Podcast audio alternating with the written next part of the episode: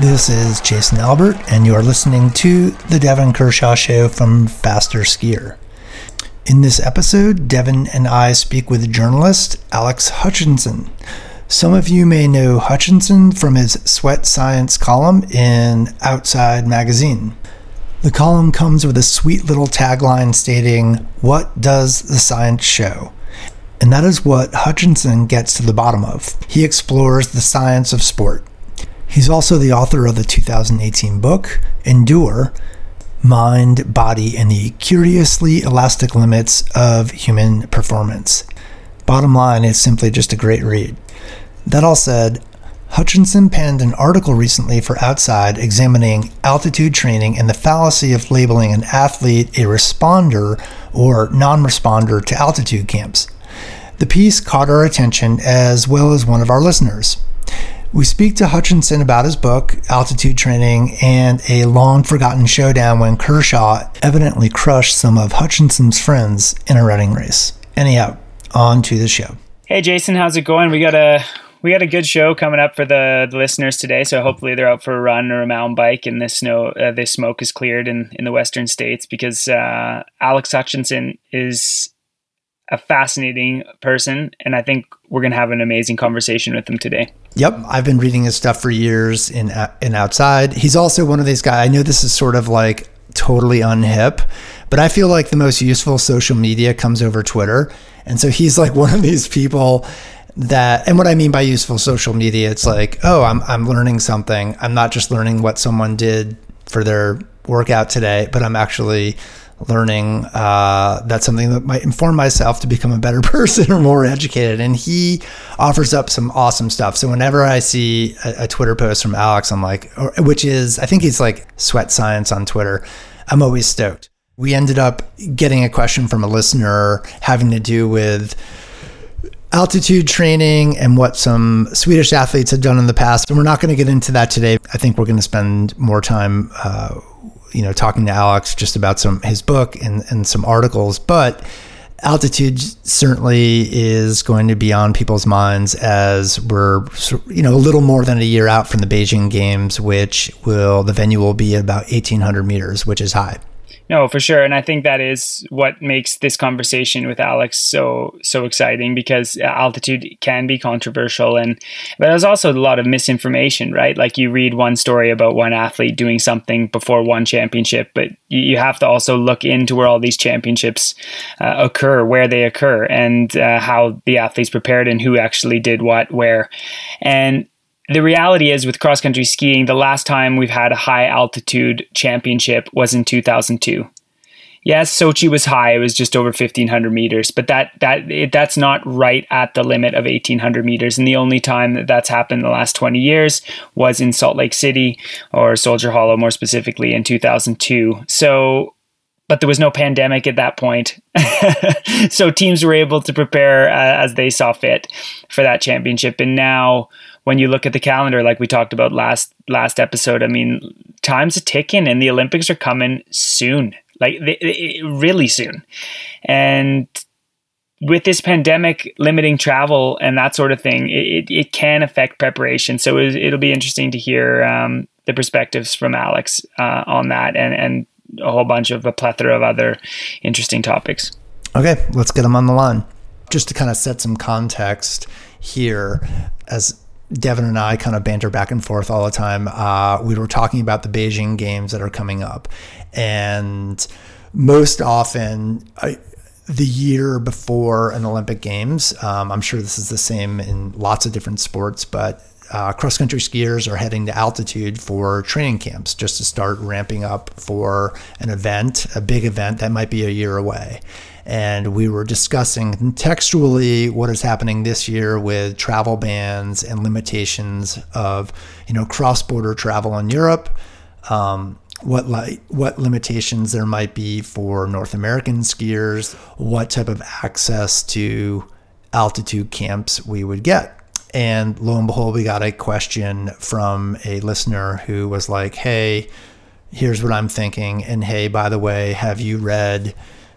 Uh, Alex Hutchinson's latest piece in Outside, which I had already seen it. I hadn't read it yet. but here we are. so that's how we're we that is how we are coming to you. Cool. Yeah, yeah. No, that's um I mean altitude is something yeah, we can get into this on the on the podcast, but yeah, it's I, I've written about it a lot. It's super controversial. Like people have strong feelings about it. People who really believe in it get really annoyed when you question it. Uh, people who don't believe it get really annoyed when you write about it as if it's uh, as as if it's definitely true. So yeah, there's lots to to discuss about the difference between theory and practice, and and and whether maybe it's even if it works, whether it's as important as people think, and whether people who can't get to altitude right now should really be stressing out, which I don't think they should. Alex, can you tell us uh, a little bit about your your your academic background, uh, your passion for endurance sports, and I'm sure some listeners are going to know you from Outside uh, Magazine uh, and and Sweat Science. But give us a, a, little bit of a brief intro of who you are. Sure. I mean, I guess to start with the present day, I'm a I'm a, a journalist, and I would describe my niche as a, a, not just a science journalist and not just a sports science journalist, but an endurance sports science journalist. So I've I've made the niche narrow enough that I can be you know almost the only person there. Um, and my background to get there is a little bit. So I come from the running world. I was a, a middle distance runner uh, in Canada uh, for uh, you know until my 30s, and uh, I have a scientific training, but a scientific training that has nothing to do with with physiology or with sports. I, I started out in physics uh, and uh, was a physicist until my late 20s, and then found that sort of hard and not that exciting. So I went back to school and and studied journalism and so I guess since about 2000, I think I finished journalism school and I did a master's in journalism, finished that in 2005, and have been freelance ever since. Or, or I started a newspaper, daily newspaper, and then after a year and a half of that, I've been freelance ever since, and have sort of drifted into writing more in a more and more specialized way about the the science of sports, the science of health, and specifically the science of endurance sports. Uh, I've for a while I was with Runner's World. Uh, I've written for quite a few different publications, but my main gig these days is with Outside Magazine, where I write a, an online column called Sweat Science. Um, when it come that these days it comes out five times a month, and it's basically what it amounts to is I'm looking at peer-reviewed research in this realm of stuff that would be of interest to outside readers and specifically to sort of endurance or and outdoors oriented people. So I, I don't, and you know, not to ramble on too long about this, but I, I would say the way I tend to approach these topics is not so much here's an interesting question that some that everyone has let's go see what the science says. Because the truth is when when you ask really specific questions about how to train or what to do and then you go and ask the science it turns out that the science never seldom answers that exact question because science is very limited in the questions it can answer. So i kind of do it the other way around. I start with by watching the scientific literature and figuring out figure out what questions you know what studies have just come out in the last week or the last month and then are th- is this relevant to endurance athletes in some way? And if, and then I write about it. So so most of my studies tend to be here's a study that came out. Here's the context. Here's why we shouldn't maybe take it at face value or why we should. And uh, and yeah so that's that's kind of the, the, the way I make my living these days. Okay great. And um, as a side note uh, you are I, it, I have two Canadians on here. Um, did you ever follow cross country skiing, Nordic skiing um, during the Canadian heyday? Devon Kershaw, Beckie Scott, others, the the guy from Quebec. the prince. well, um, you know, in Canada, we're starved enough for for athletic success that a- anybody in any sport that is doing well you know, whether it's uh, synchronized trampolining or, or uh, you know, that headfirst form of uh, uh skeleton uh, we follow. But I actually have a pretty good story about my uh, the first time I heard the, the, the name Devon Kershaw. This is back, God, I think it was maybe 2007 or so, so almost 15 years ago. I, I, was training in Toronto at the time, and and a couple of the guys I trained with came back from a from the, the Tom Longboat 10K, and they'd gotten smoked by some guy they'd never heard of and you know you get to a certain level in a sport and you don't you don't win all the time but you kind of figure you know the name of everybody who can beat you And, and these, you know, we checked the results and we're like, what the hell, guys? Who, who, who did you lose to? Who is this guy? Uh, and they're like, oh, I, I, don't know, but he took off right from the start. He went through 5K in like 15 minutes and just never came back. So we did a little googling and discovered that this this this guy Devon Kershaw was a, a skier, and then the mockery really intensified. It's like, come on, guys, you're you're embarrassing us. You're letting down the sport, losing to this skier.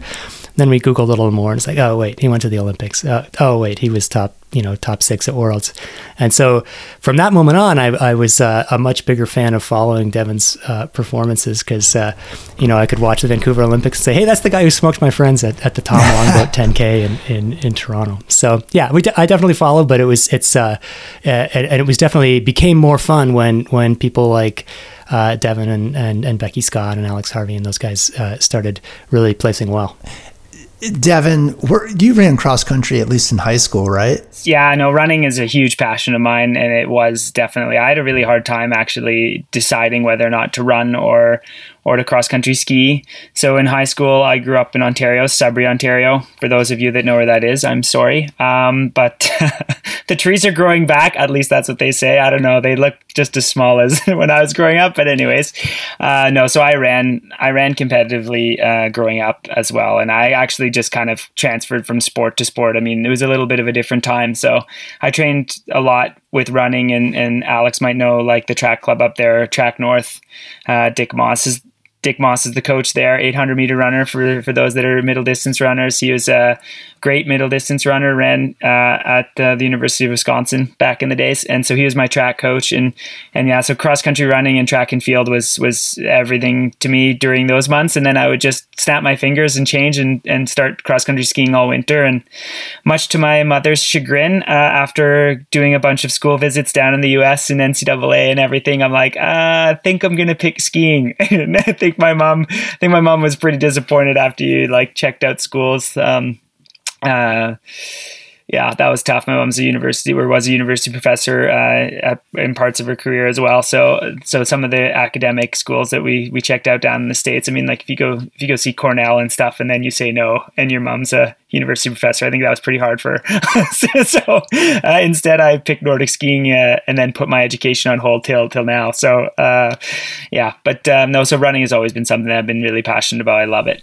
Yeah, and I, and I have to say that after, after that, I, I, I sort of became a little more hip to that idea, and I, I do notice, especially in Scandinavia, you, you, you find people coming out of the woodwork and and running truly world class times based on cross country ski training. So I I, uh, I don't mean to disrespect the uh, the natural running ability of skiers, but it's a uh, it's a, there's a turf thing, right? Like no, you, no, no. you figure hey no, they can no. be good, but they can't beat oh, us. Oh, for sure, totally. oh, and Alex, you, you have no idea. Like here in Norway, because cross country skiing is is the is the yeah, it's the hockey of Canada, right? The cross country skiing is the biggest sport here.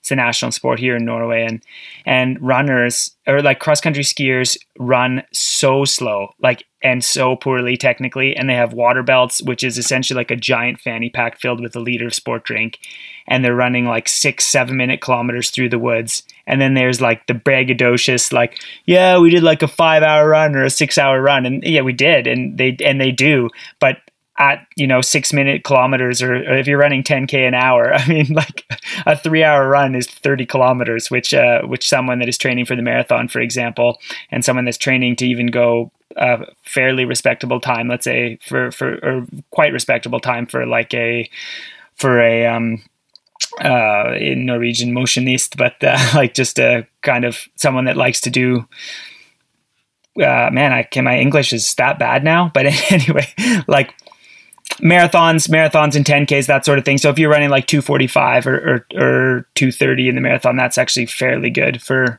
a master athlete. But um, if you think about how fast they could rip off a 30k, I mean they're doing it a lot faster than than three hours. So, and then the technique is hilarious. And then I don't know if you saw this, Alex, but the, at the Impossible Games or the Bislett, what is usually Bislett Games, but because of Corona, the Corona situation, they had to adjust things.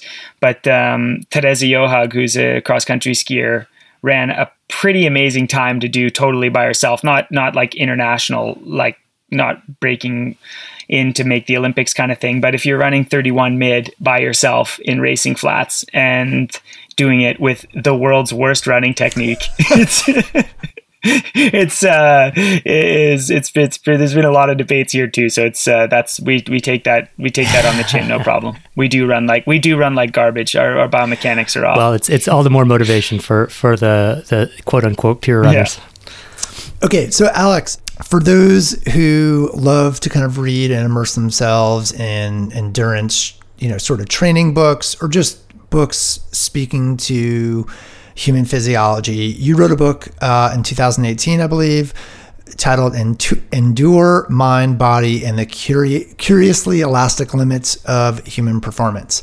And I tried to kind of come up with a summation of the book. And then as I, you know, you go online and sniff around, there was a great couple sentences from the Kirkus review that I'm going to poach and give them credit for. But I'm going to read that and then we're going to get into your book a little bit and what you learned. But what they say is this Hutchinson reinforces the uncertainty of current controversies in modern exercise science without forcing his readers to pick a side. Specifically, he investigates what is at the heart of the limits of man's endurance. Is it the body's mechanistic breaking point or the brain's upper threshold of belief? I mean, I don't know how you feel about those sentences, but I felt like, at least from my perspective, it, it really nailed it. One last thing that I wanted to mention of all the different anecdotes you give in the book, I thought the most profound one was right up front, where it was your experience. Um, I believe running the 1500, um, I forget, but it was on this really steep indoor track. And you broke a PR and then subsequently broke several more PRs after that. And it, it just was astounding to me the sort of times you were cutting off. I'm curious thinking about your younger self then and then now, but back then, what were you attributing those uh, PRs to? Yeah, that's it's it's always hard to to to revisit your state of mind, but uh, you know this is the story you're talking about is when I was about 20 years old. And I didn't have a, a, particular background in, in sports science, but I was interested in it, and I'd read a lot of books, particularly stuff like Tim Noakes's Lore of Running, which was the, the, the Bible at the time for, for runners, uh, for scientifically inclined runners. And I think my understanding of, of limits was very mechanistic. It was, uh, you know, you, you have your VO2 max, you have your running economy, you have your lactate threshold, um, and you know various other factors, your fueling and, and and so on, and these dictate your limits. And so, to, you know, to me, you, you ran a race, and that reflected the nature of your your your current fitness at that time. And the story you're talking about, that just to for, for listeners who who but you know through some oversight haven't yet read the book um, it, basically w- w- what happened is is the timekeeper at this race was he must have missed the start or, had, or he messed something up on the timing and was giving me the wrong splits so that I had the impression I was running ex- way faster than I was and yet feeling good and I and this sort of messed with my head so much that I was like holy crap I'm coming through you know 600 meters in uh, 127 which is you know way way faster than I thought I was capable of and yet I feel great and so I ended up just sort of like, this is the day of my life. Don't waste it. And I and I and so I really picked it up and, and actually did end up running fast. So it was this sort of disconnect between what my mind, what my body was doing, and what my mind thought it was doing. And when you know your question is like, what did I? And so I had a I had a nine second personal best in the fifteen hundred at that point, and then I followed that up with another, uh, I guess another eight seconds over the next two races. What did I attribute it to at the time? I'm not really sure. And, and what stands out to me when I look back is that there was a big kind of uh, conflict between what I believed, which was that my races reflected what my body was capable of, and what I was experiencing, which was that all of a sudden my body was seemingly becoming capable of, of way, way more. So, you know, I, I, probably at the time I, I, I would have been said, I guess I was kind of choking a little bit in my previous races. I wasn't getting the most out of myself, or I was too, I wasn't for for some reason, but I didn't really understand it. And in a sense, that that experience of of because uh, the, the background is I had been stuck at the same level for th- almost four years, running the same times over and over again. Then all of a sudden, thanks to this misunderstanding, I had a breakthrough. So that weird sensation of oh wait it's all physical. It's all my, this is what my legs are capable of to wait all of a sudden i'm capable of so much more is what planted the seed for the book you know to start working on the book maybe 10 15 years later and to or, or let's see am i doing my math right? Yeah 15 years later and publish it almost you know 25 years later is that i still couldn't understand it. I didn't have a good explanation and, and I, d- I didn't really know how to think about limits when all of a sudden my limits seemed to be changing from week to week it's I, and then you do a really great job of blending some you know pretty heavy science um, with grounded anecdotes and providing and reducing it to some good positive takeaways or understandable takeaways for people. You know i'm kind of curious for you personally and you you i know you still stay fit. What were the takeaways for you personally about as you age, I think uh, I don't know. I'm guessing like you're in your early 40s or something. I don't know. Yeah, 44. Okay, so as you age, you know how to be the best athlete that you can be. Yeah, that's a. It's. So th- I mean, there, there's there are a couple of aspects to that question that are that are interesting. One, one you know, one is what, what what is the use of all this science that I waded through in the book? Like, what what are the takeaways?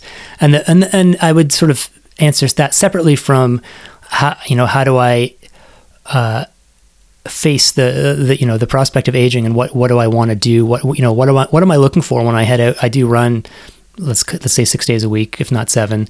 Uh, what you know what am I trying to get out of myself in these runs and what and and what what inspires me to push myself? And I have to say right now and for the last let's say I don't know four or five years I train, but I'm not too concerned about my races right now, and that, and a lot of that is because I have kids that are who are four and six years old. oh um, yeah, and yeah, exactly. You know, uh, there's a lot. I'm sure there's a lot of nodding heads out there. Uh, and don't get me wrong, there are people who go and win yeah. the Olympics when they have four and six year old kids. But um, my my focus has shifted a little bit, and I, I never want at least not at this stage in my life. I don't want you know the the desire to set an age graded PB to to become a an obligation or a chore. I've always felt that um, I, you know the, the, pushing myself is, is a privilege, not some sort of duty that I'm I'm not worthy if I'm not getting everything out of myself. So I go out and I work out. I I, I do usually two workouts a week: a tempo workout and a and a interval workout, and I run the rest of the days. And you know, I I enjoy that and I enjoy pushing myself. And I usually do a couple races a year, although this year's been a little bit different. But the fact is, I'm not. I'm. I, you know, I, I'm not trying to squeeze every last drop out of myself right now, and that's that makes it interesting because obviously I just wrote this book, or at least two years ago, I wrote this book about how to squeeze every last drop out of yourself. And so, uh, you know, the truth is, in terms of thinking about things like like mindset, which is something I talk about a lot about in the book, the idea of you know motivational self talk and and some of the getting into some of the science behind sports psychology, which is something that I didn't really give a lot of attention to when I was competing most seriously. Um, you know, I'm not in a space in my life right now where I'm like, yeah, I want to spend an hour a day doing, you know, visualization and working on on motivational self talk. So I haven't tried that so much. But what I what I would say, and, and so I think if if I was in a different stage of my life, if I was trying, and then maybe I will be in five years, maybe I'll be going for like trying to see how fast I can run at 50 or whatever. And then there's certain things that I, I would take away from from that research about uh, the importance of your internal monologue, the importance of what's going through your head, and and and what you tell yourself in the middle of a race.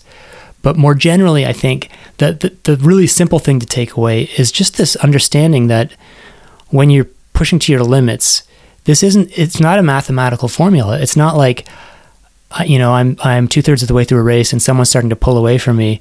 I feel like I can't go with him.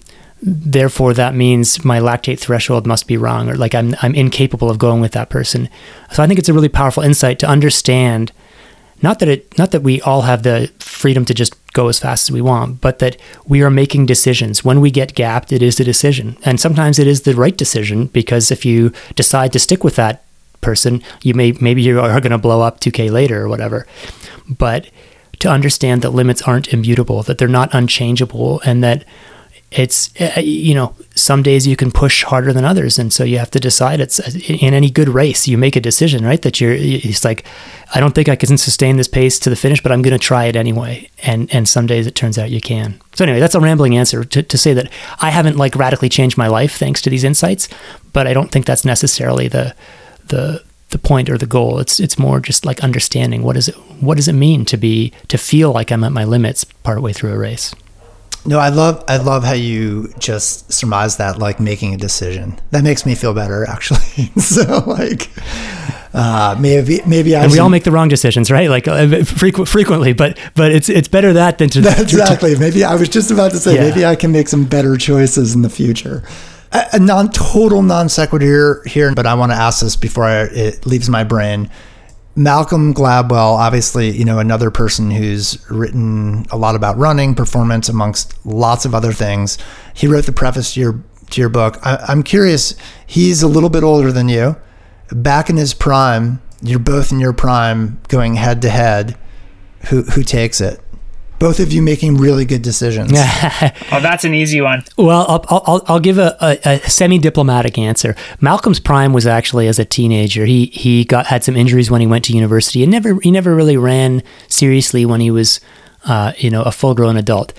He his probably his greatest race is that he beat the the later the guy who later held the Canadian national record for 1500. He beat him to win the the grade 9 age category Ontario 1500 meter championships.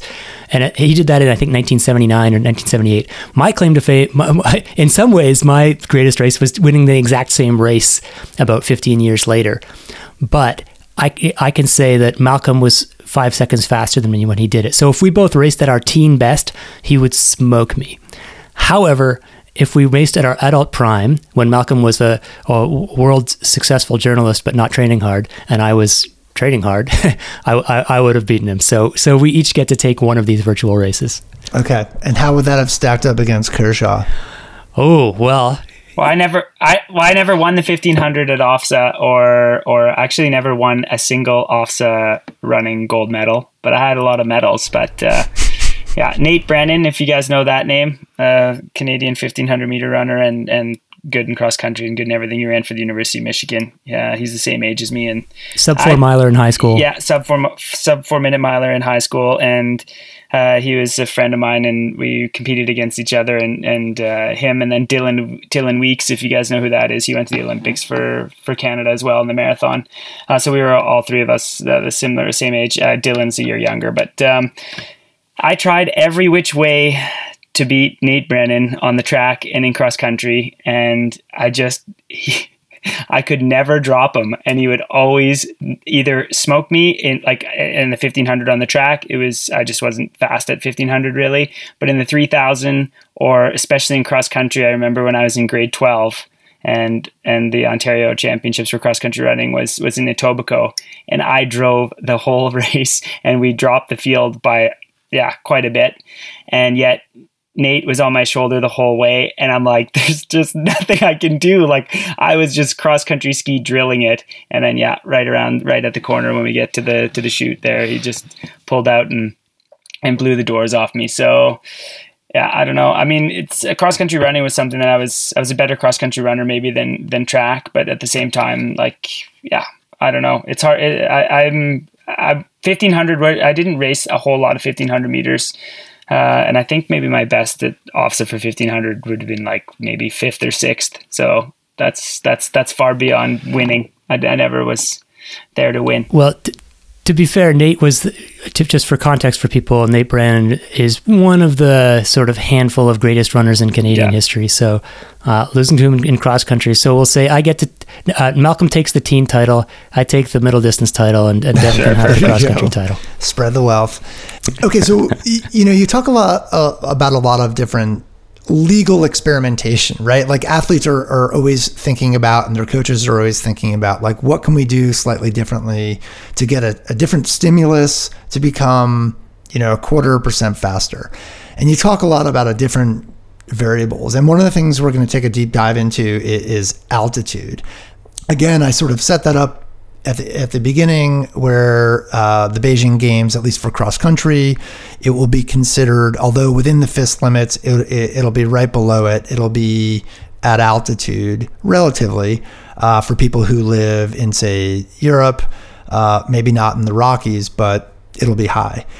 And you wrote a piece in Outside. I I, I, don't have my date popping up, but recently, within the last, like, say, week and a half, two weeks, um, why altitude training helps some but not others. And the subtitle is A New Analysis Cast Out on the Idea That People Are Born as, quote, responders or, quote, non responders for training in thin air. Um, and it's a great piece. We got a letter from a listener who referenced it, as I mentioned. Before we go into it a bit, I'm just curious how would you render it down uh, or render it down to a few uh, minute comment here? Okay, so the context for this article is that there's been a be- belief for a long time that some people are some people benefit from altitude and others don't. And and this uh, you know that one of the things I mentioned in the article is I can remember I, so many times I've seen, you know, like altitude tents for sale on running message boards and stuff. And the comment is along the lines, you know, I got this because I thought it would give me an edge. Turns out I'm not a responder to altitude, so I'm I'm ditching the altitude tent. And you know, and this has become, at least certainly when I was competing seriously, this was just sort of something that everyone accepted. You have to figure out whether you're an altitude responder. So, what this particular study did was it just analyzed the results uh, from a, whole bunch of athletes from the Finnish national team from across different sports like running and cross country skiing and others uh, from various national team altitude camps that they'd done over I think it was a I can't remember if it was a nine year period or something like that. And they just they, you know they did they looked at things like uh, you know did they manage to in, in, increase their hemoglobin count you know their red cell count uh, which is what you want to do when you go to altitude training. And some people did and some people didn't. So then you look at like well when people did more than one training camp were the same people. It was it always the same people who got better and the same people who didn't or who got worse. And the, the, the, the sort of the punchline of this particular study is no, it wasn't. Uh, it, there was basically no way of predicting. Just because you got better once doesn't mean you would get better the next time. So there's a lot of different ways of interpreting this in the context of broader controversies of is altitude training as wonderful as some people say or as useless as other people say. Um, because if you're a responder, is that just fluke? Like because you went you, you went to this lovely mountain with your buddies and you did nothing but train all day and eat lovely mountain food and and you know not get away from the distractions of regular life. And so you would have gotten better even if the the training camp was you know 10 meters below sea level in the Dead Sea. Um, or is there something magical about altitude and the people who don't respond don't respond because they did something stupid? Because they you know they weren't eating right so they didn't have enough iron in their diet or they didn't take iron supplements or they overtrained. They didn't they didn't you know respect the altitude when they arrived and they just immediately hopped off the plane and went out and started hammering and dug themselves a hole that they weren't able to recover from. And so there's all these different ways of interpreting why some people really benefit from altitude and why others don't. Um, and so the takeaway from this study is it's not it's it's not w- wired into your genes. Uh, it's not like some people always respond and some people don't. Instead, it comes down to how well you execute it. Did are you were you healthy? Did you execute your training right? Did you get the balance between, uh, uh, you know, training and recovery right? And maybe did you just take advantage of a training of training camp effect of just you know getting away from the the cares of everyday life and hammering? So, uh, and the answers to all those questions are it's not clear, but there's there's some pretty strong opinions yeah. out there. No, and it is so interesting, Alex, with that because this has just been a debate like through like the Canadian cross country ski team in in my career. Altitude training was such a big part of our of our preparations. It really was, and and we've experimented with uh, we experimented with a lot of different altitude a lot of different altitude training. Um, and th- this debate has come up often because, like you said, when you're at a training camp, you have no distractions. You're there, you you hopefully in a nice place, and you're just there to train. And then we started getting cued in the Canadian cross country ski team where we, we would do um, I don't know you for sure it, it, this is so published everywhere you know Team Sky has been doing that uh, in um, in Tenerife and stuff but uh, like yo-yo training yo-yo altitude training. So you sleep some nights up high and then you sleep sleep some nights down low and then you do these cycles and then you plan your training all around it and all this sorts of stuff. I mean, we've done training camps in Hawaii. We did training the cross country skiers. We did training camps in Maui where we would sleep where we would sleep at sea level and use Haleakala, which is a real beast of a hill on roller skis in plus 30. And, and we would sleep uh, not right in the crater, but uh, we, we actually were sleeping like at I think it was 23 or 2400 meters up on Haleakala, and then doing this yo-yo protocol. And we've done that a lot, and then we tried to do it in Europe as well. And then because the science showed, or at least like the studies that we were doing, or like the the results were showing that it gives an effect. But but I would always argue it's like in a perfect world, yes, but how much energy are we using as a team?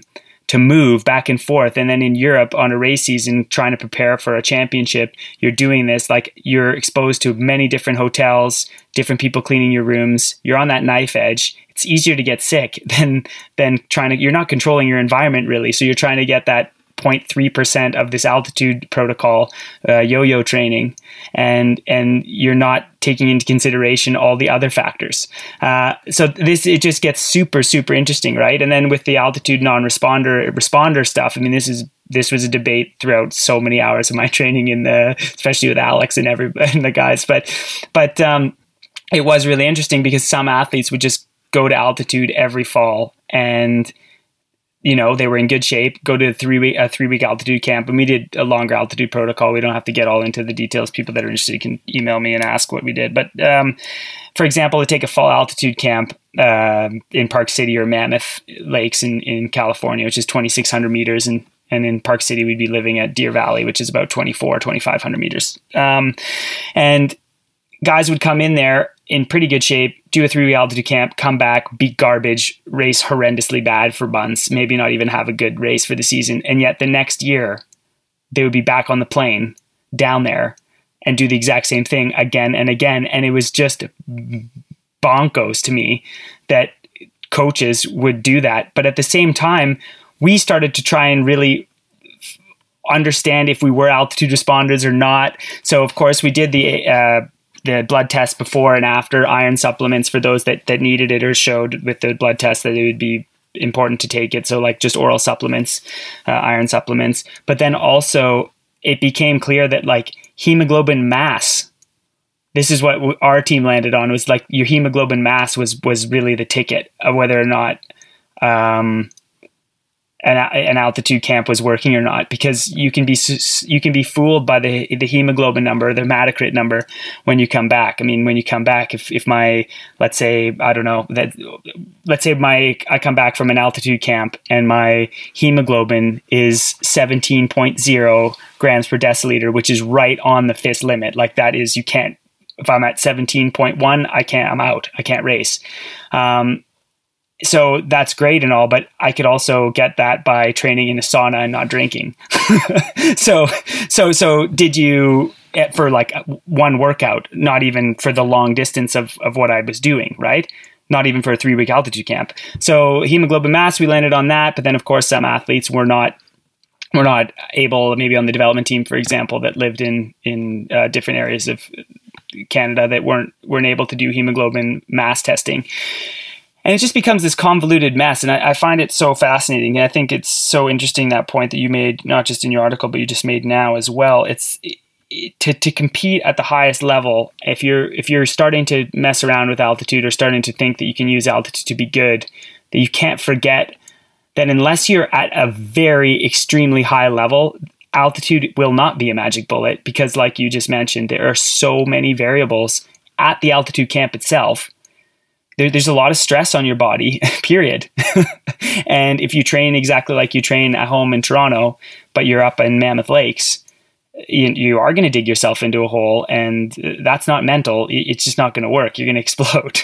And then this residual fatigue is going to carry through into your season and and it's going to be so hard to try and unpack what you did or what you didn't do. So i i, I do find the whole thing with altitude fa- fascinating actually. And and where jason and i kind of landed on this topic of altitude is in cross country skiing the legal limit the FIS legal limit is 1800 meters. And you can't have FIS race at World Cups or the Olympics over 1800 meters. And the last time we had a, a, championship at the limit, at the legal limit for FIS was 2002 in Salt Lake City. Um, the races were held in Soldier Hollow, just outside of Park City, and they were right up at the 1800 meter limit. And now Beijing as well is is going to be up at that 1800 meter limit. And it, it's so fascinating for me because the the Norwegian team, for example, have been well, they've been leaders in altitude training, at least in cross country skiing, no question. Uh, but they have a really distinct protocol. And now this year, it's all been thrown away. They haven't been able to to do it because they haven't been able to travel.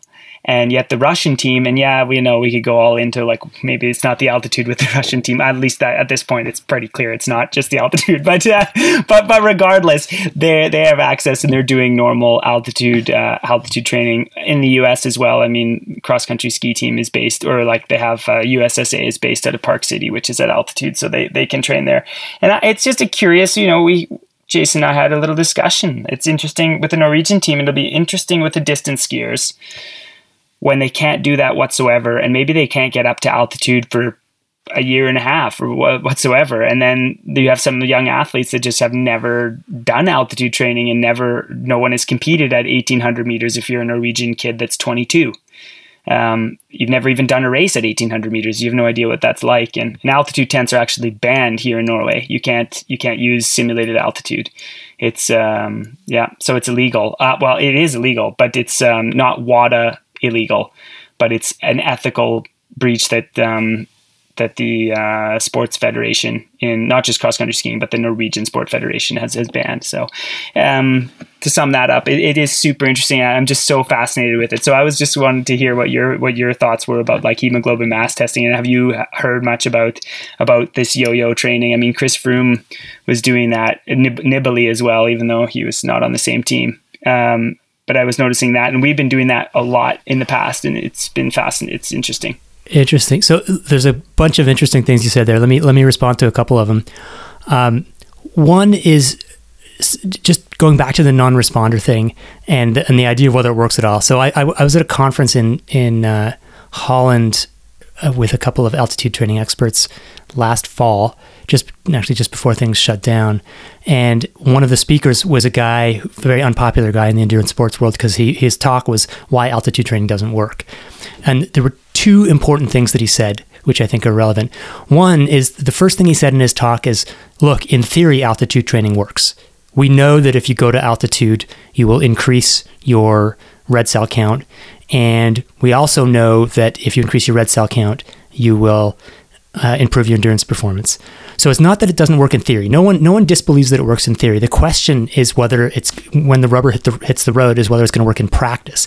And so he made the argument that look, we've got lots of data on how much your hemoglobin will increase when you go to to altitude, and he, he, cited some numbers. And then he said, We also have data from old blood doping studies back in the 70s and 80s that tell you how much your performance will improve for a given amount of increase in red blood cells.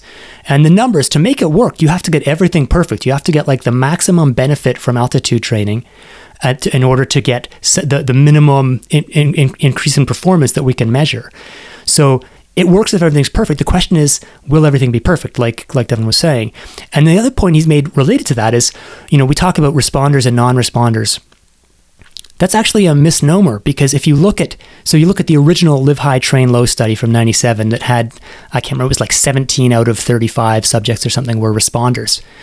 Well, the other ones, the like the the other 18 or whatever, yeah. we call them non-responders. Non-responders doesn't mean that their performance didn't change. For most of them, they got worse. So it's not like I'm going to flip a coin here and maybe I'm going to get better and maybe I won't. It's I'm going to flip a coin here and maybe I'm going to get better or maybe I'm going to get worse. And that that's a different uh, you know set of thing. It's not like you know people pop their multivitamins thinking, well, maybe it'll help, and maybe you know if not, I'll just pee it out. It's like you're taking this pill that maybe it's going to help, or maybe it's going to make you slower, and you think you, you want to think about that those odds differently. Especially like Devon said, if you're not if you don't have like three physiologists traveling with you and you know watching your every breath, it's a lot harder to get that stuff right if you're not taking the mass. And you and you you are absolutely right, Devon. Like you have to measure hemoglobin mass, oh. otherwise you're just you're subject subject to those fluctuations in your plasma volume, which which change. Hundred percent, exactly, and that is what I find so fascinating about it is altitude has become this this yeah like this this silver bullet that people don't really understand with what it's doing and then just some of the wacky stuff that happens at altitude camps that that don't have those quote unquote controls or and those controls are silly anyways because you're awake for you know let's say 12 to 14 hours a day and there's so many choices you're making during that, that time and if you think of training especially in endurance training cross country skiing or cycling more specifically compared to running uh, just because you're out there you're outside in the elements longer i mean a, a runner that's preparing for i mean because it was actually awesome when we were in mammoth a lot of the time like back in ryan hall's uh, peak.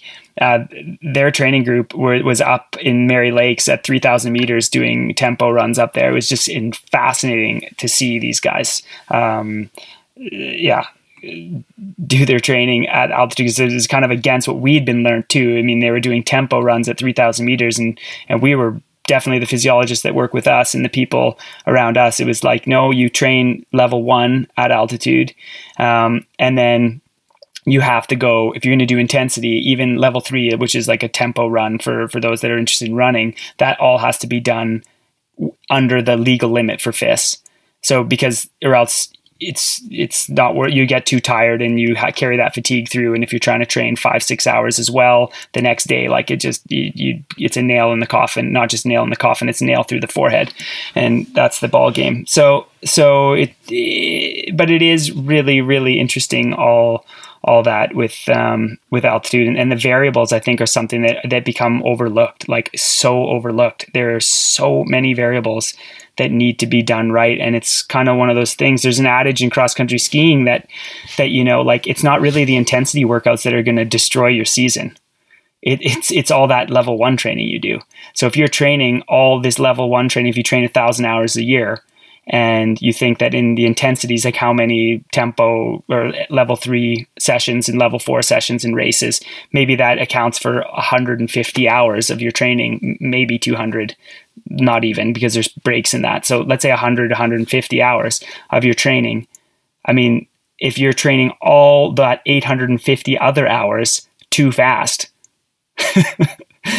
you're you're you're wrecked. And then everyone looks like, you know what, that interval workout, I went a little too fast. My lactate was supposed to be six and it was measured at nine and that was the that was the session that destroyed my season it's like no i don't think so and so just the reason why i bring that up is with an altitude camp you know you, you can get so uptight with like all the testing uh, lactate testing as well, of course, during level one and, and all that sort of stuff. And but then maybe you're not sleeping well, you're eating bad, and every time you go out for that four hour run, you're you're at the high end of your level one, or you're not taking in consideration um, uh, the suppression of heart rate once you start getting tired and you think that you're all fine and good, but it's really just the the physiology that's fooling you. And, and then yeah, in the end, you you you come back and you made all these mistakes, and, and it costs you a season or or half a season because you're in a body bag. So it's it's a fascinating uh, topic. I, am I'm, I'm fascinated by altitude training, but it is going to be interesting what's going to happen when when Beijing comes to town because these teams are not going to be used to going into championships, uh, quote unquote, unprepared or not prepared in the way that they they're experienced with. Well, that is that is one X factor that I think is worth just just pulling out a little bit. There, there's, I mean, there's a huge debate about altitude training for competition at sea level but when you're competing at 1800 meters, that I would say that that raises the stakes a little bit. To me, that that tilts the, the balance in favor of like, oh, actually, altitude training is getting more important. Like, I'd, I'd be more willing to take some risks because then it's not just like, am I getting an edge? It's am I ready for the specific competition totally. conditions? You and I are exactly on the same page, and and that's uh, I totally agree, and that's that's where we got some pushback from from some from some not pushback, sorry, but some interesting comments from readers or listeners, sorry, uh, about that. And it's like you have to understand, you have to compete at 1800 meters, and you have to understand what it's like. It's not a matter of just like saying like, well, I'm just going to start the race a little easier. Like, what does that mean? If you have no experience with that, what is a little easier? you know, if you've never done a hard workout at 1800 meters before in your whole life, and you're from Oslo, Norway. Yeah, yeah. Like you have no concept of what that is let alone to put the science aside, just like in execution. I, am I'm, I'm embarrassed to admit. I, I remember uh, I've, I have friends in Calgary uh, who I used to visit sometimes, and and uh, you know we would do a race, uh, you know, a road race if there was one going on, and uh, you know Calgary is I don't know like what 500 meters Thousand. above sea level. Thousand. Thousand, Thousand meters. thousand meters, like less than. I'm pretty sure it's less than a thousand meters, just like nothing. And uh, but every year I'd go and, or not every year, but several times I would go and race against a buddy with whom I was pretty evenly matched. And and every every time, every race, he would just take out the first kilometer or two at a, a little bit quicker than normal. And I would, you know, because of my pride, I would try and stick with him. And every year I ran like an absolute sack of crap because he would have, he, he lived in Calgary. So he was ready for it and he could handle a thousand meters. And for me, I would just be absolutely smoked after 2K. And then I'd have 8K of wounded pride, uh, you know, agony to suffer through because I wasn't used to even that level. So when I think of like, oh, 1800 meters, that's a whole different kettle of fish. And yeah, it's not just like it's going to feel a little harder. It's you can't recover as easily. I mean, this is all just like, uh, I'm not talking science here. I'm talking the, the sort of uh, perceptual what people feel racing at altitude, and certainly what I've felt is you know you dip into the hole a little bit, you can't get it back. You're you're screwed. Exactly. Totally. And then with cross country skiing, right? It's it's all about it's it's different than marathon running where the ge- the goal is just like velocity at anaerobic threshold, like as close as you can. I mean, think of Paula Radcliffe, uh, her old world record that has been broken now, but but it was just insane that she was able to keep that pace under threshold to be able to do it for the 215 like it's it's crazy. But in cross country skiing you have the terrain to deal with as well and these hills are big and the downhills have corners and your legs are shattered and the snow conditions are variable. And you know people are like you hear this all the time. It's like no no you know like I, i'm in such good shape. Out of the tuck i come back and like i'm back. Like i cleared the lactate out of my body. And it's like physiologically Wow. speaking it is impossible to climb a three minute climb like pinned then tuck for 20 seconds, go through an S turn for another 15 seconds, and then be totally cleared of lactate. Like that just doesn't happen. You're just in good shape and you're prepared in other ways as well. I mean, your oxygen extraction, there's lots of stuff going on to, to be able to do that. But when you put the factors of cross country skiing with a very undulating terrain, the corners, the snow conditions, and everything, without having any experience with altitude whatsoever and showing up a week before the event or even 10 days before which is kind of like okay you can be acclimatized for 1800 meters if you if you show up 10 days out that's pretty safe. But at the end of the day your execution. This is the olympics. This isn't some this isn't some uh, fun fun wednesday night race at the at your ski club. Like this is for the big show. And with this corona pandemic that we're living through and these big teams like sweden or, or norway or, or other teams that just aren't able to do their preparation like they like they know they or like they they have experience with with these younger athletes it's going to be fascinating to see. I mean i would feel so unsure going to my first olympics even if i've won 10 world cups um, but i'd never been to the olympics before and now it's in beijing it's in china i've never competed in asia and now it's at uh, 1800 meters and i have no experience with that and i'm on a team like norway that has the world leading altitude protocol that is tried and true and has yielded results for for decades and they can't fulfill it whatsoever it's fascinating I just have a quick question here. So, what if you are one of these athletes where you haven't necessarily been, uh, you know, again, I'm trying to be careful of labeling an athlete as a concrete non responder, but altitude t- camps have been rough for you in the past, and perhaps you haven't achieved the benefit you thought you might coming out of an altitude camp in terms of a boost in performance. Um, you know, with a high stakes competition like the Olympics at hand, and with sort of contextually thinking like, yeah, it, it, these races are not at a thousand meters; they're at one thousand eight hundred meters, and so it might behoove you to like experiment more with altitude camps. What would you say? Um, to coaches and physiologists or handlers that might be around the athlete at an altitude camp to ensure that like you are doing your 100% best at trying to make this beneficial? And at what point or at what what sort of data would you collect and say yeah we're done. We're pulling the plug on this because this person's not going to come out of this in a, in a better way Yeah, that's a that's a super tough question. I mean, I I don't want to pretend I have more knowledge or, or, or more practical experience than I do because my what my impression is after sort of and I have discussions with people after every time I write about the altitude training, which is not infrequently. I have discussions with people like uh, you know Trent Stellingwerff is a name that may be familiar to some some guys. I think he works mostly more with uh, summer summer teams, but he's a physiologist in Canada who's also a coach. His wife was an Olympic uh, two time Olympic runner, so he, he's a uh, he's someone I really respect in terms of marrying the the science, the the well, marrying a good runner, but also marrying the science uh, with the practice. Like, what does the data say? But also, what seems to work with athletes. And he and, and others like him are are really sort of play play up the, the the idea that there's an art to altitude training. That yes, science is important. He just as much as I do. He he respects the evidence, but you need to sort of figure out what works in general for athletes and then what works for a given athlete. So I think certainly in terms of monitoring, you, you, you want to monitor stuff like iron levels. Uh, you know, you want to screen for stuff like iron levels, like Devon was mentioning before. I think you also want to have good training data that incorporates perceptual measures like like how you feel, whether it's a you know rating of perceived exertion or something for each session, because you want to look for if there's a big discrepancy between how you feel in your, in your workouts and how you would normally expect to be feeling. So it doesn't matter what your pace is. If you are saying, you know, yeah, all my sessions are six out of 10, whereas normally I would be doing these easy sessions at four or five out of 10, you can't, you can't keep borrowing from that, that account. And if it feels hard, that's a bad sign. So I think that's, that's something to watch. And, and I think nutrition uh, calories. So like, and again, this is this is complicated, right? Because you got to re- be really careful about telling athletes to monitor their weight, uh, that because that can that can go south very very quickly. But you want to have some way of making sure people, because ca- you know altitude can affect appetite too. So you want to be making sure that the, the, athletes are getting in enough food and usually for in most cases that's a question of making sure they're eating enough food make like pushing them to take in more calories more protein um, and all of these things are kind of like things you need to be watching for with high level athletes, no matter what. It's just that the, the effects get magnified at altitude, and if you make a mistake, it's harder to come back from it.